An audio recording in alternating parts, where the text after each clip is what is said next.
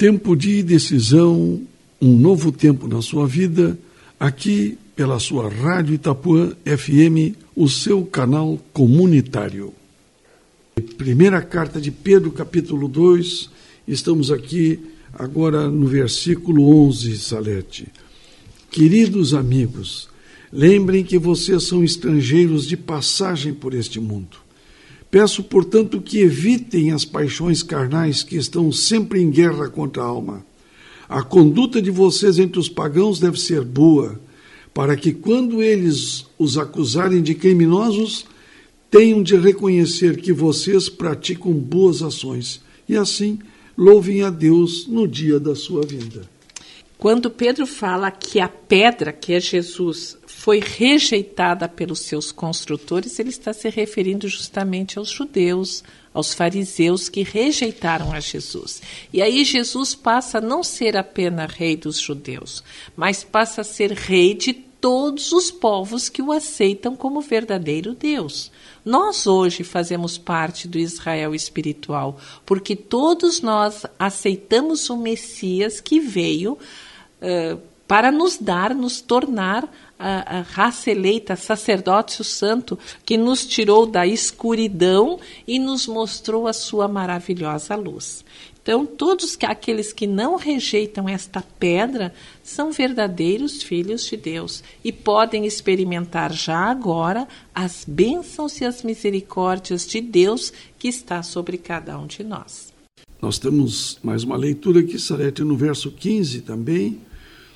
Pois Deus quer que vocês façam o bem para que os ignorantes e tolos não tenham nada que dizer contra vocês. Vivam como pessoas livres não usem a liberdade para encobrir o mal, mas vivam como escravos de Deus. Temam a Deus e respeitem todas as pessoas e amem seus irmãos na fé. Às vezes, por causa do seu amor por Jesus, você pode sentir como um estrangeiro na terra ou um estranho no seu mundo. Os estrangeiros podem ser rejeitados porque as suas crenças são diferentes das crenças da maioria das pessoas que estão ao redor deles. Se você está tentando viver para Jesus, talvez você já tenha se sentido assim. Pedro diz que faz parte da vida cristã cair fora das atrações pecaminosas do mundo, querido ouvinte. Quando você se controla ou fica de fora, você se torna o estrangeiro, o estranho do qual ele está falando. Console-se. Mesmo vivendo aqui na terra, ela não é a sua casa, o seu lar você tem um lar no céu, que vai muito além da beleza e do conforto deste mundo. Lá você nunca vai se sentir um estranho. Você será conhecido, amado e respeitado. Você vai estar sempre entre amigos. Amém. Importante isso nessa né, letra que a gente sempre possa ficar entre amigos, entre pessoas que a gente tenha confiança. Como é importante isso, né? As amizades na vida da gente. E se você está se sentindo só, procure pessoas da sua idade que querem realmente conhecer a Deus e fazer o que Ele ordena, Salete. E não fique por aí.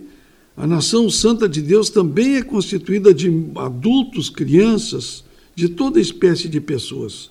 Procure adultos que passaram por alguns dos desafios que você está enfrentando agora, querido ouvinte. Fique atento a crianças que talvez precisem saber o que você teve de aprender de maneira difícil.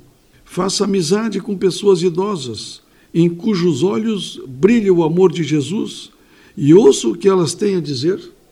Você é incrivelmente valioso para Deus como pessoa. Você, querido ouvinte, também é parte de algo que tem muito valor para Ele. A nação santa que consiste de pessoas que amam a Deus. Faça com que isso seja importante para você também. Tempo de decisão é um novo tempo na sua vida.